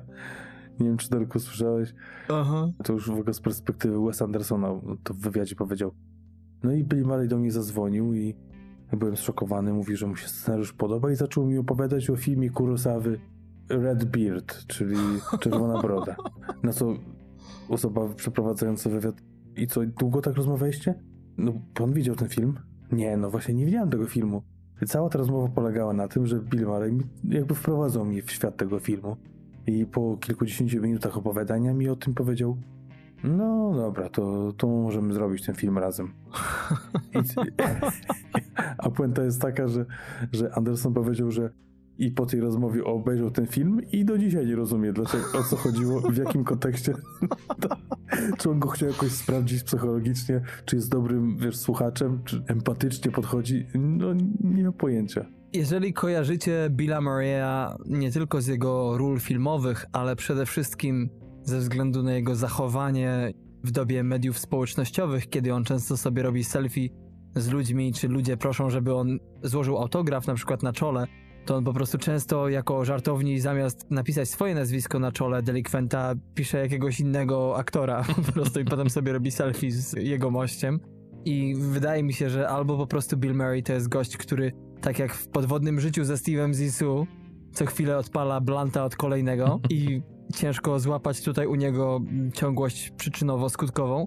Albo po prostu rzeczywiście testował Wesa Andersona i chciał po prostu zobaczyć, czy będzie mu się dobrze z nim współpracowało. I rzeczywiście coś y, musiało być na rzeczy. Zastanawiam się, nie wiem, czy doczytałeś się, czy dokopałeś do tego, jak wyglądała sytuacja między reżyserem a odtwórcą głównej roli, czyli Jasonem Schwartzmanem, który po dzisiejszym filmie zagrał w wielu kolejnych i też napisał razem z reżyserem naszym chociaż na przykład scenariusz do Kochanków z Księżyca. Natomiast podobno na początku, zwłaszcza współpraca właśnie Jasona Schwartzmana z Billem Murrayem na początku filmu nie należała do najłatwiejszych z tego względu, iż po prostu Murray uważał Schwartzmana za 18-letniego buca i niekoniecznie było mu z nim po drodze, ale potem jakoś ocieplił się ten stosunek. E, Być może zrozumiał. Skąpany zresztą w bardzo poważnych koligacjach rodzinnych Schwartzman, o czym za chwilę może wspomnisz, skąd on po prostu no, się wziął, czy skąd jego różne zachowania pochodziły. No pytanie, czy to przez rodzinę, bo jakby w samej rodzinie, rodzie Kopoli, bo tu trzeba od razu zacząć od tego, że jest to bratanek Francisa Forda Coppoli, czyli kuzyn Nicolasa Cage'a, ale przede wszystkim jest synem żony Rockiego. O, tak można, żeby wam uzmysłowić, już nie rzucać kolejnymi nazwiskami, to Rocky miał we wszystkich swoich filmach żonę i ta żona, ta aktorka to jest właśnie, że matka Schwartzmana, a jeszcze wracając do Billa Mareya, to znaczy nawet nie wracając, bo jakby w tym kontekście o tym mówimy, że mogło tu zadziałać to samo, co zadziałało w filmie, po prostu, że jeden w drugim zobaczył siebie, czy bardziej Marej zobaczył w Schwartzmanie siebie, jak był młody, a nie wiem, czy Schwartzman tak patrzył jak Max na Mr. Bluma, który Tak jak się zestarzeję, to będę takim samym prykiem jak ten przede mną. Tak, po prostu bogaczem, który ma grubą kasę. I jakby tutaj może polegała na tym ta, przynajmniej ten porządek znajomości, przyjaźni, Mm, bo jakby korzystając z jego pieniędzy mógł w jakiś sposób wpływać na, na inne osoby, można tak w skrócie powiedzieć. Ale mm, jeszcze tylko zahaczę, kończąc wątek właśnie Mareja i pieniążków, to to, że nie wiem, czy też słyszałeś, ale pracował tylko za diety i w sumie jak obliczył to Wes Anderson po rozmowie, że zapłacił mu po prostu 9 tysięcy dolarów w sumie za cały występ w filmie. Tak, tak, tak. No już nie mówiąc o tym, o czym mówiłeś, że jeszcze nawet chciał dołożyć do tej produkcji. No, dołożył de facto, a dwa, że podobno tak doczytałem gdzieś, że on w ogóle się zaoferował grać za darmo, będąc pod takim wrażeniem scenariusza, który został mu przez agenta zaprezentowany, gdzie jest prawda prawdopodobnie po środku. Natomiast y, ciekawą rzeczą, o której wspomniałeś poniekąd, czyli o koligacjach rodzinnych Schwarzmana, a przede wszystkim tego, że właśnie jego mama grała właśnie żonę Rockiego we wszystkich częściach. Najciekawsze jest to, że mimo iż do roli Maxa było przesłuchanych bodajże, o ile pamiętam, półtora tysiąca kandydatów i głównie te zaczę... 1800, tak. 1800, tak. I te poszukiwania były bardziej skierowane na początku właśnie ku północno-wschodnim wybrzeżom Stanów Zjednoczonych, bo to tam znajduje się Harvard, to tam właśnie znajdują się nowoanglijscy właśnie uczniowie, którzy troszeczkę są właśnie tacy, jakby ktoś im szczotkę włożył w wiadome miejsce. Potem trafił się właśnie Jason Schwartzman ze znanej rodziny, wychowany w Los Angeles. I co ciekawe, mimo iż podobno scenariusz do dzisiejszego filmu był napisany na kilka lat przed w ogóle realizacją pełnometrażowego pierwszego filmu reżysera, to nagle okazało się, że wiele scen w tym filmie nie tylko przypomina sceny w Rokim, ale właśnie nawet sceny w Ojcu Chrzestnym, tak jakby właśnie reżyser dzisiejszy sugerował się naszym głównym aktorem, czy jego koligacjami różnymi i bardzo wiele właśnie momentów jest wypełnionych w tym filmie różnymi odniesieniami właśnie, zwłaszcza do kultowych scen z Rockiego na przykład. To mnie zastanawia, że jak zacząłem sobie grzebać o tym filmie, to nagle mówię, kurde, to czekaj, jak on ten Schwartzman został zaangażowany? Fakt, że jego pochodzenie obroniło się dzięki jego talentowi, bo to można powiedzieć, tak ja przynajmniej uważam, że dzisiejszy film, ten jego debiut, to jest jeden z lepszych debiutów, jakie w życiu widziałem. I od razu tak główna rola, przecież on gra tak naprawdę 90% scen w tym filmie, jak nie 100.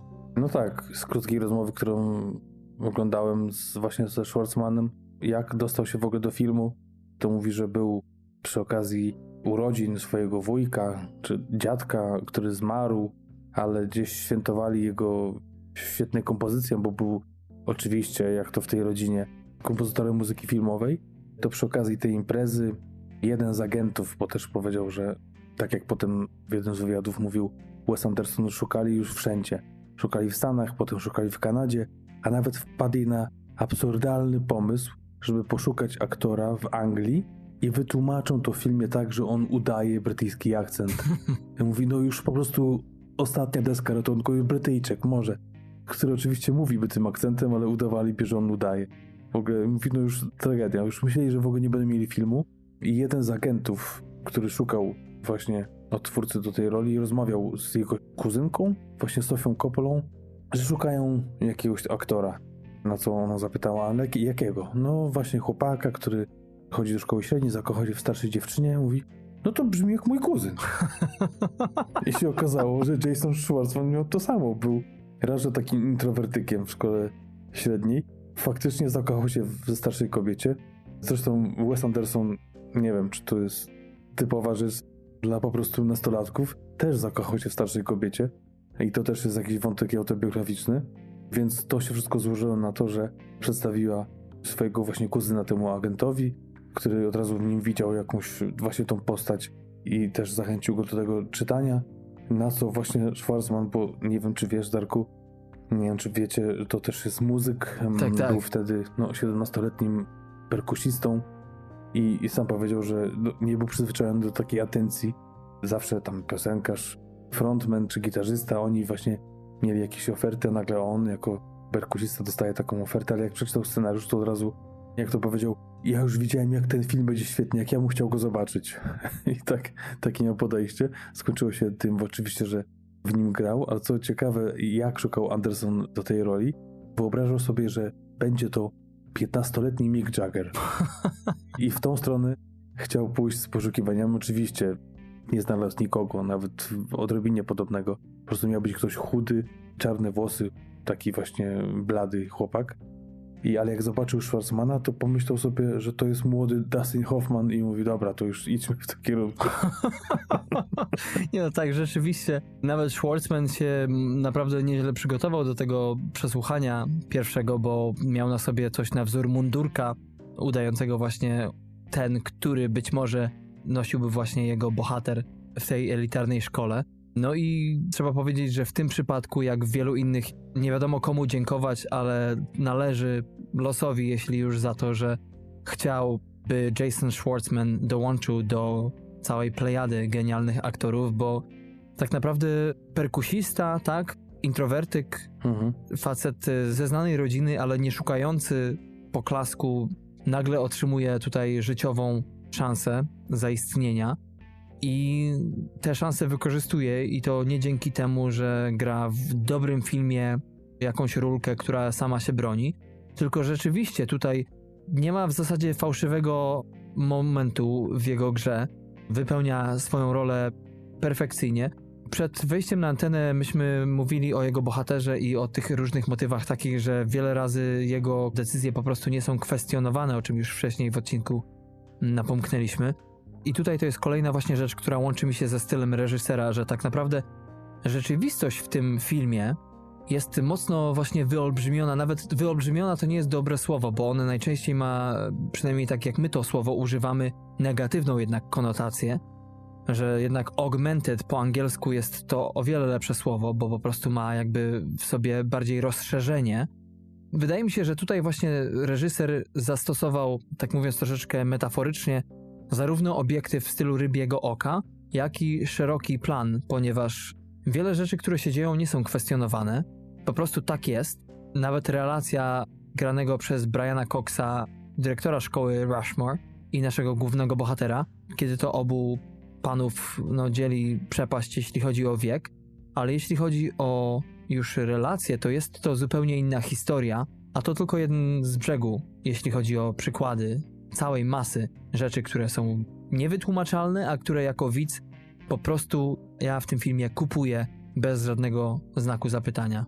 No dokładnie, a poza tym dla mnie to jest typowy film z takich, które no, ja nazywam dojrzewający ser, taki, który we mnie dojrzewa, bo tak jak mówiłem, mało pamiętam z tego seansu sprzed no, mniej więcej 10 laty. Tak y, teraz po tym pierwszym razie już wiem, że muszę go obejrzeć drugi, chociaż zachwycił mnie za pierwszym, to myślę, że jeszcze nie wszystko widziałem i tym bardziej, że bardziej opowiadamy o tej produkcji, o tym, co się działo wokół filmu, niż o samym filmie, chociaż tutaj akurat dzisiaj może więcej o tych odczuciach, to jednak y, myślę, że jeszcze bardziej się do niego może przekonam i obejrzę go drugi raz. Może namówię żonę, chociaż szczerze mówiąc, to nie jest tak, że jestem pewien, że każdemu, komu polecę ten film, to będzie zachwycony. Jestem przekonany, że tak nie będzie, że będą jacyś malkontenci, albo będą tacy, którzy po prostu takiego frywolnego tempa filmu, który gdzieś tam za bardzo do niczego nie dąży i do żadnego celu, po prostu nie lubią, tak? Musi być prosto, konkretnie. No ja jakbym posłuchał ciebie tutaj bez kontekstu, to pomyślałbym, że mówisz o podwodnym życiu ze Steve'em Zissou. Ale wiesz co, no właśnie tam jest cel i mi się strasznie ten film podobał od połowy. Zresztą kilku recenzentów, jak się potem okazało na Rotten Tomatoes, dokładnie miało ten sam punkt widzenia co ja. Nagle on przyspiesza, nagle te postaci nabierają rumieńców. Willem Dafoe jest genialny w tej drugiej części, jak nie wiem, czy pamiętasz taką scenę. Właśnie to są te drobne smaczki, które tylko Wes Anderson potrafi prowadzić, kiedy główny bohater, przepraszam, nie główny bohater, tam Owen Wilson gra potencjalnego syna Billa Maria, tworzy flagę z statku i mówi do niego William Defoe, który do tego momentu go nienawidził, mówi widziałem, że na tej fladze zrobiłeś znak taki, który mnie reprezentuje. Czuję się tak poruszony tym. On mówi, bardzo się cieszę, że tobie się to podoba. Nie, nie rozumiesz. To jest więcej niż mi się podoba. tak jest w ogóle... To tylko Wes Anderson może taki dialog wymyślić i taką odpowiedź, że jesteś oburzony, że ktoś kwestionuje twój zachwyt. W sensie, że nie do końca rozumie jakby zakres twojego zadowolenia. Tak, tak, tak. I takich smaczków jest właśnie w tej drugiej części więcej, już nie mówiąc o tym, że ta akcja, te krajobrazy się zmieniają, te, nie opuszczona wyspa, Mhm. czy jakiś budynek y, hotelowy. I w ogóle teksty. No szkoda tej pierwszej części po prostu, no i tyle. No, może tak, chociaż jak ci powiedziałem, mimo już tak trochę, może nie wiem, czy jadę bezpośrednio o tym filmie, ale rzeczywiście jest to może powiem tak, rozumiem dlaczego jest to kultowy film, to Podwodne Życie ze Steve'em Zissou, jakbyście jeszcze nie pamiętali na pamięć tego tytułu. Chyba częściej padł ten tytuł niż, niż Rushmore, Rushmore, Rushmore, Rushmore, Rushmore, Rushmore. O. Jest. W czołówce peletonu. Natomiast mi osobiście pierwsza część tego filmu podobała się, tylko była zupełnie inna. Albo inaczej, obie są do kitu, połówki tego podwodnego życia, ale są do kitu z różnych względów. Mhm. W pierwszej rzeczywiście się nie za wiele dzieje, ale moim zdaniem smaczków jest tam cała masa, nie mniej niż w pierwszej części. Natomiast w drugiej części akcja oczywiście idzie do przodu, wszystko jest bardziej zróżnicowane, ale tam jest po prostu kompletna wolna Amerykanka Wes Andersona i w zasadzie nie ma konsekwencji, nie ma wytłumaczenia się z wyborów na żadnym etapie i tak bym podsumował przynajmniej przed wymienieniem jeszcze kilkukrotnym tytułu tego filmu właśnie jego akcję i, i jego wartość. Ale wracając do dzisiejszego, no to powiedzieliśmy o relacjach tych bohaterów. Ja chciałem nawiązać lekko do kilku rzeczy, które mi się rzuciły mocno, jeśli chodzi o właśnie koegzystencję na przykład Maxa i Hermana, czyli Jasona Schwartzmana i Billa Mareya. Herman, będąc kilkukrotnie starszym od dorastającego Maxa, między nimi rysuje się bardzo ciekawa równoległość, taka, że zarówno nasz młody bohater Max kłamie na temat zawodu swojego ojca, czyli tutaj jest dziwny skręt w bok, jeśli chodzi o jego charakterologię. Człowiek, który tak naprawdę zawiaduje wieloma rzeczami, teraz nagle ma jedną rzecz, której się wstydzi. Ale podobnie wydaje mi się, że jest w przypadku Hermana, faceta już 50-letniego, który też, tak jak to zresztą nie z jego ust pojawia się w filmie, że jednak jest to człowiek, który siebie wręcz nienawidzi. Ale to też na przykład jest ciekawa scena w windzie i tu jest kumulacja, niewiele będę zdradzał a propos właśnie te relacje, kiedy te role się kompletnie odwracają. Hermana i Maxa, kiedy to nagle jeden z bohaterów, który wcześniej miał więcej problemów, był bardziej dorosłym, teraz nagle jest mniej.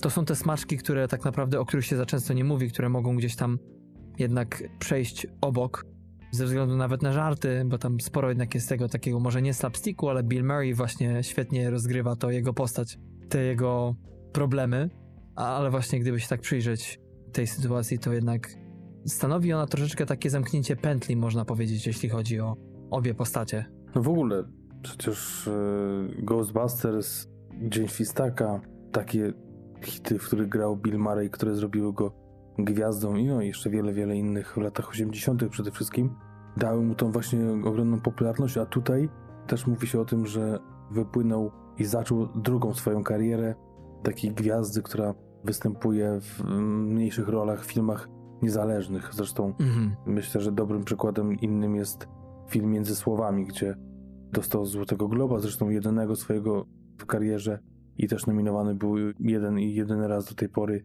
do Oscara. I ten film właśnie otworzył, no oczywiście dla Wilsona i dla Andersona, otworzył drzwi do wielkiej kariery, które trwają do dziś, a tutaj to jest jakby takie ponowne otwarcie się i na te właśnie filmy indie.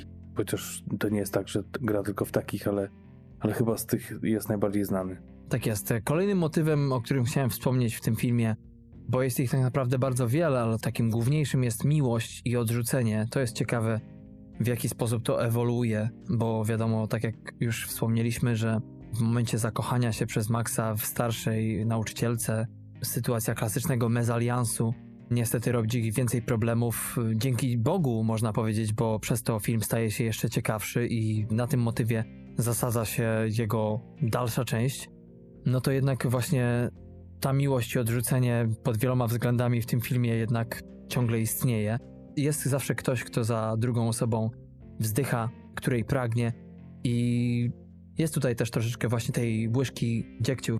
No, zresztą to jest największy zarzut kultowego recenzenta, czyli Rogera Eberta, który dał temu filmowi na 4, 2,5 gwiazdki i uznał, że no, jest to połączenie właśnie komedii z takim dramatem, który idzie w mocno mroczne klimaty i że wydaje się, że on poszedł trochę jakby w zbyt mroczne. Chociaż generalnie nie zgadzam się z ogółem tej oceny, no to tak jak mówisz, to właśnie eksploruje te, te takie mniej przyjemne momenty i w życiu i w, przede wszystkim w tym poczuciu się dobrze we własnej skórze, tak? I takie poczucie dyskomfortu może też, myślę, przenieść się na widza, który to nie jest dyskomfort zły, bo to jest coś, co, co po prostu może nam pomóc y, zanalizować jakąś sytuację, może, może podejść trochę inaczej do siebie. I daje po prostu film do myślenia. Wiadomo, nie ma tu tutaj frazesów walić typu, że to nie jest głupia komedia, bo bo wiadomo, że nie jest, ale te mroczniejsze faktycznie strefy życia i umysłu zakamarki są mocno eksplorowane. I właśnie w tych tragicznych wyborach, w tych miłościach, w tym odrzuceniu samego siebie i też właśnie próbie akceptacji, takiej pełnej jak właśnie można wspomnieć ojca głównego bohatera. Tak jest. Zanim podsumujemy dzisiejszy film, to jeszcze kilka słów powiemy nie tylko o samym reżyserze, ale też o obsadzie, bo nie można ich pominąć. Trochę już powiedzieliśmy o Jasonie Schwartzmanie, aktorze, który w tym filmie debiutował, a potem zagrał no, w bardzo, bardzo wielu znanych filmach. Nie tylko Wesa Andersona, ale właśnie do najważniejszych można zaliczyć właśnie Kochankowie z Księżyca. Pojawił się też w Grand Budapest Hotel, chyba najlepszym, przynajmniej moim zdaniem, filmie Wesa Andersona ever. No i w tym roku, jeżeli dobrze pamiętam, w lipcu pojawi się w najnowszym filmie Wesa Andersona, więc to może dobrze, że dzisiaj go trochę odkurzamy i jego kilka produkcji. Pojawi się w filmie The French Dispatch, opowiadającym o fikcyjnej gazecie w fikcyjnym francuskim mieście XX wieku.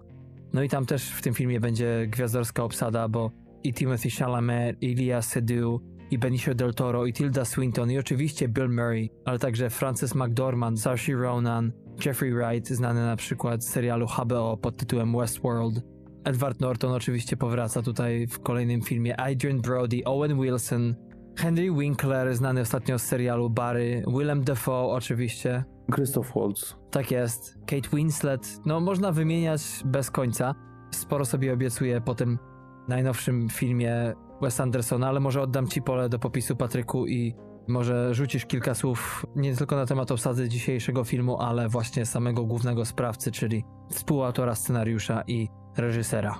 No właśnie, jeszcze do tego The French Dispatch to jest w tym momencie 15 października premiera i teraz wiadomo, że nie wiadomo jak to się będzie działo. Na ten moment 16 października to jest premiera w Stanach, ten 15 to są Niemcy, zakładam, że Europa, ale to no, wiadomo co się dzieje na świecie, nie ma co tutaj tematu rozwijać, ale film zapowiada się wyśmienicie, zresztą zwiastun był przesmakowity, więc y, miejmy nadzieję, że tak to właśnie będzie i z tym filmem najnowszym.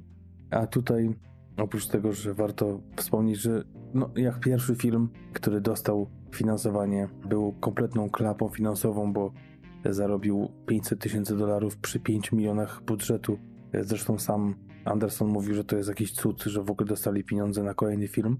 I tak jak powiedziałeś, Darku, 9-10 milionów, tak się mówi, że tego rzędu pieniądze zostały wydane. To zarobił około 17-19, więc zarobił, jeżeli nawet gdzieś tam te granice budżetowe były wyższe, to myślę, że na pewno nie stracił. Wiadomo, kolejne filmy to już były przeboje kasowe, chociaż to też do tych kasowych, które teraz święcą triumfy, jak Avengersi czy filmy Quentina Tarantino nie ma co równać, ale jednak no, finansowo dzieje się nie najgorzej, żeby nie powiedzieć świetnie Andersonowi. No i jego dzieł już nie ma co wspominać, ale warto przybliżyć na przykład postać Owena Wilsona, który jakkolwiek sam gdzieś tam raczej nie ucieka w te strony scenopisarskie, to już razem z właśnie swoim przyjacielem popełnił scenariusze do właśnie tych filmów, o których mówiliśmy dzisiaj, ale też i do genialnego klanu. To są wszystkie trzy pełnometrażowe jeden krótkometrażowy, do których tak naprawdę zasiadł. I mówimy nie oczywiście o naszym genialnym klanie produkcji TVP, tylko o genialnym klanie The Royal Tenenbaums. Tak, genialny klan. Co ciekawe, jedną z recenzji słyszałem, że ktoś uznał, że jednak jakąś iskierkę stracił ten scenariusz Wes Andersona po tym, jak odłączył od niego Owen Wilson. Ja uważam, że tak nie jest, tak jak mówi Darek. Dla mnie też Grand Budapest Hotel to jest najlepsze jego dzieło i Fantastic Mr. Fox też potem był Fantastyczny Pan Lis, czy nawet Kochankowie z Księżyca. To jest, są filmy, które sam pisał i myślę, że jakoś mu poszło. Zresztą muszę się poprawić, bo 7 nominacji do Oscara, a nie 4 dla Wes Andersona, więc to też o czymś świadczy. To jak się poprawiamy, to poprawicie, że do tych kochanków Księżyca to Jason Schwartzman też pisał scenariusz, ale fakt, rzeczywiście to nie jest tak, że Owen Wilson to jest te 50%, które jakby wnosi więcej, tylko jednak Wes Anderson potrafi kolaborować. Tak mi się wydaje, że jeżeli jakiś temat właśnie, tak czy nawet powiedzmy Fantastyczny Pan Lis, prawda, który nie jest jego oryginalnym scenariuszem, bo on jest na podstawie powieści Roalda Dahla, słynnego autora książek, ale też y, właśnie nawet z adaptacji potrafi Wes Anderson wycisnąć nie tylko to, co najważniejsze, ale też i wcisnąć w to swój styl i to ładnie opakować. A co ciekawe, taki jeden smaczek z, ze wspaniałego filmu Podwodne życie ze Steve'em Zissou, to to, że tam były fajne elementy animowane. Potem jak się przyjrzałem niektórym krabom czy, czy jakimś konikom morskim, to były, widziałem, że to były animowane figurki, więc tutaj już było takie chyba zalążek tego, że kiedyś powstaną jakieś filmy długometrażowe właśnie animowane spod ręki Wes Andersona. Tak jest, zresztą to nie jest tak, że my wam odradzamy tak naprawdę seans podwodnego życia ze Steve'em Zissou.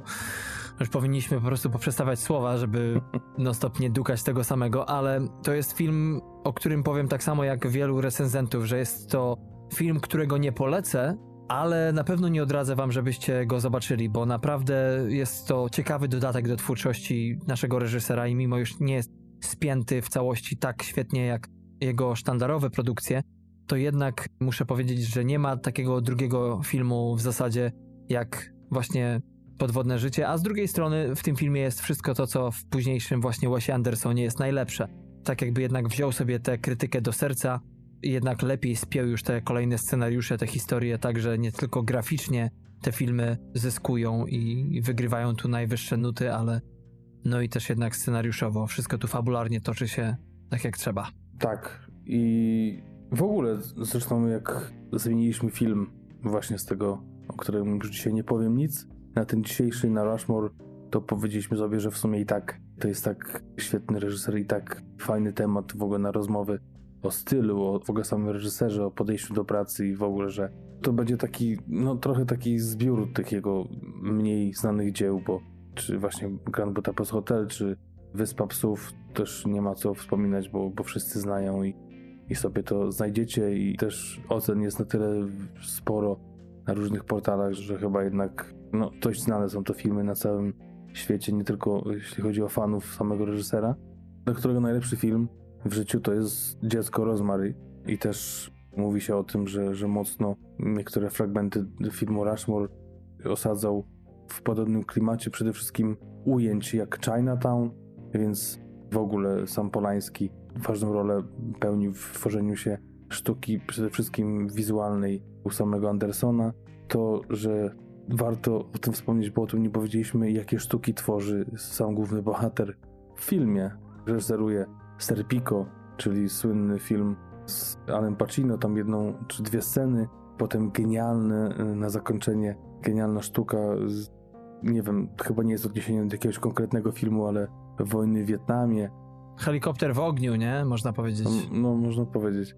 Zatrudnia tam chłopaka, z którym się nigdy nie lubił, więc w ogóle też tam są takie różne relacje, które pewnego odrzutka kolejnego, z którym kolaboruje, a wydawałoby się na początku, że jest to niemożliwe. No i w ogóle widać te typowe dla niego ujęcia, na przykład twarzy głównych bohaterów, amfas, czy też przede wszystkim symetryczne, dalekie plany. To też jest coś, co w późniejszych filmach jeszcze bardziej ewoluuje, jeszcze więcej tego mamy. Skupienie się właśnie na szczegółach, to jest to, co właśnie w Rushmore bije od samego początku i chociaż też ciekawe w jednym wywiadzie powiedział, że ja skupiam się na szczegółach, nie, jakoś tak sobie nie... tak, nikt nie robi miniaturek, nikt nie robi zbliżeń, nikt nie stosuje, co ja nazywam planimetrią, ale to zapożyczam z angielskiego, czyli to, co powiedziałeś. Zwróćcie uwagę, we wszystkich praktycznie jego filmach jest tak, że jeżeli kręci jakąś scenę, to właśnie symetryczność bije w oczy, zwłaszcza jeżeli w kadrze mamy jedną postać. Ona zawsze jest po środku, nigdy na boku. I też muzyka, przecież tutaj mamy zespoły takie jak The Who, mamy Johna Lennona, The Kings, a nie, ja jednak będę musiał wrócić do filmu.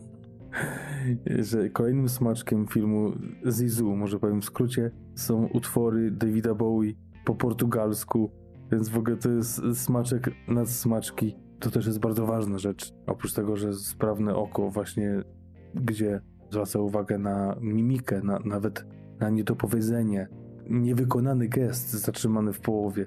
To są takie rzeczy, które, na które nikt tak chyba nie zwraca uwagi jako ona. Oprócz tego też warto zwrócić uwagę na to, czego już oczywiście nie widać w produkcji, chociaż może to, jak zgrana jest ekipa, nawet nie może, tylko na pewno jest efektem tego, że Wes Anderson raz, że jest cichym człowiekiem, nie krzyczy, tak jak powiedziałeś sam do Maryja, mówił bardzo grzecznie, po cichu, szeptał mu do ucha, ale ogólnie tak pracuje z aktorami.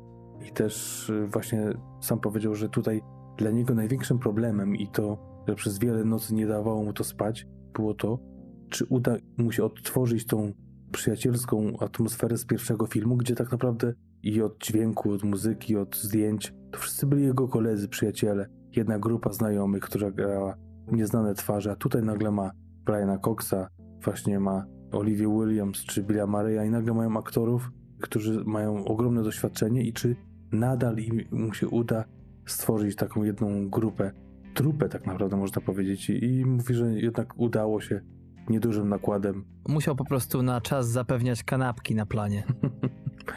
tak, a, a tutaj warto też odnieść się do, do innego filmu Kochankowie z Księżyca, o których kulisach mówił Edward Norton w roście Bruce'a Willisa, gdzie opowiadał o tym, że Wes Anderson właśnie chciał, żeby wszyscy razem tworzyli jedną grupę, mieszkali w jednym malutkim hoteliku, szyli sobie razem wszyscy stroje, przygotowali dekoracje i to wszystkie największe gwiazdy, jak sobie zobaczycie, które tam grały, oprócz jednej, oprócz Bruce'a Willisa, który musiał wynająć sobie chałupę po drugiej stronie, żeby tylko nie być z nimi, ale sam powiedział, że Wes Anderson nie rozumiał tego. Mówi, człowieku, to jest wielka gwiazda, to jest ten ktoś, na kogo raz stać, na dwa, powinien takie warunki mieć. Ale to oczywiście był roast i jakby hołd w cudzysłowie dla Bruce'a Willisa, więc tutaj może więcej nie będę w to wchodził.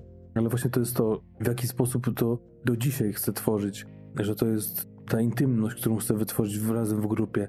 Też Schwarzman mówił o tym filmie, gdzie grał z Wilsonem i z Adrianem Brody, czyli właśnie pociągu do Darjeeling, gdzie też e, mieszkali w jednym razem w hotelu.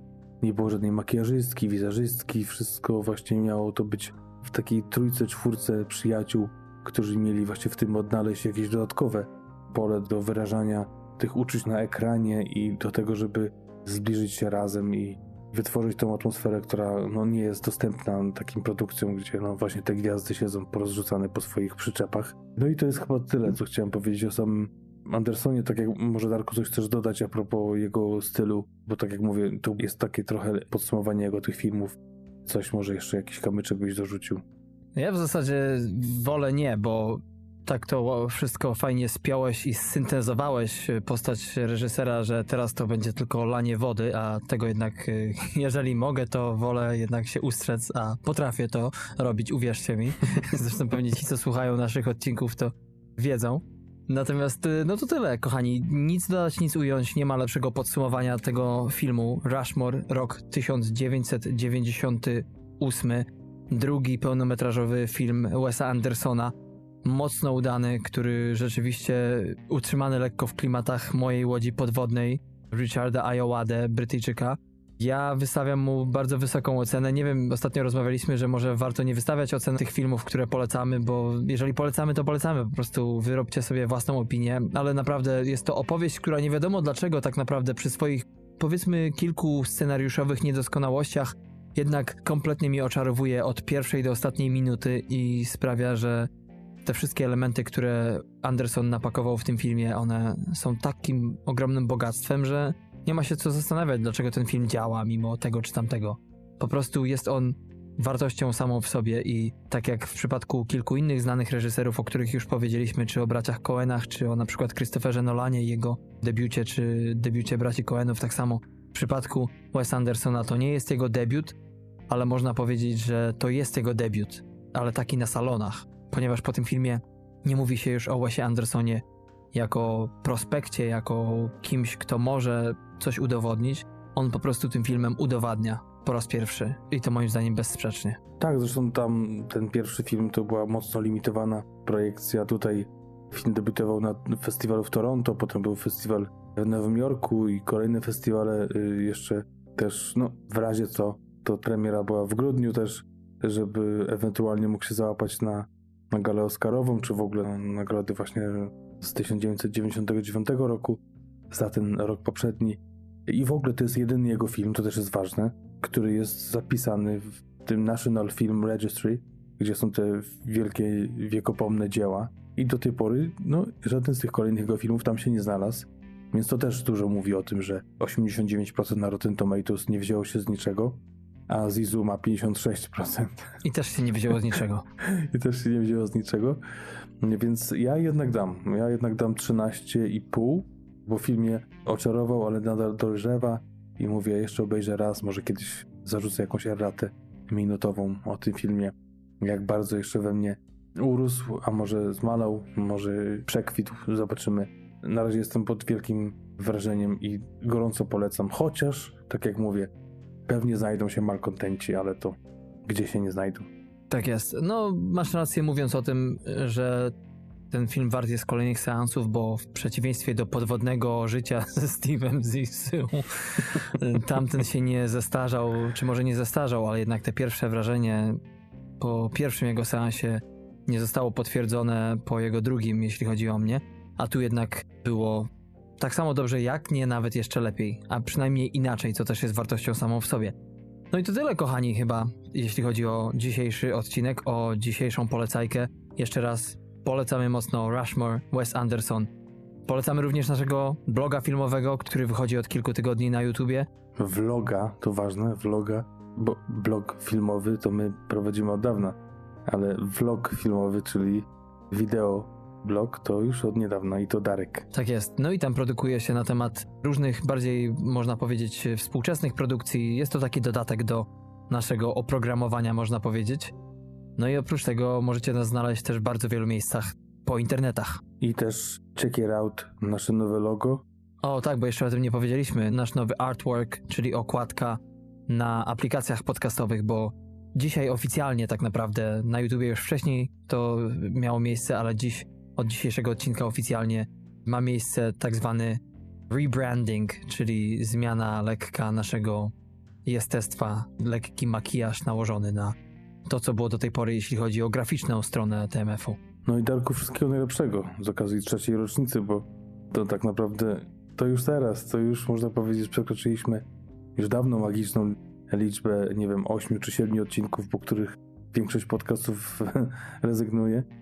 Wkraczamy w czwarty rok z zwiększoną siłą, jak widzicie, nowe strony, nowe pomysły. Zresztą to nie jedyne, które będziemy mieli, żeby uatrakcyjnić gdzieś dostęp do tych treści, o których chcemy Wam mówić, do których chcemy Was przekonywać, do tych produkcji. Więc no zapraszamy.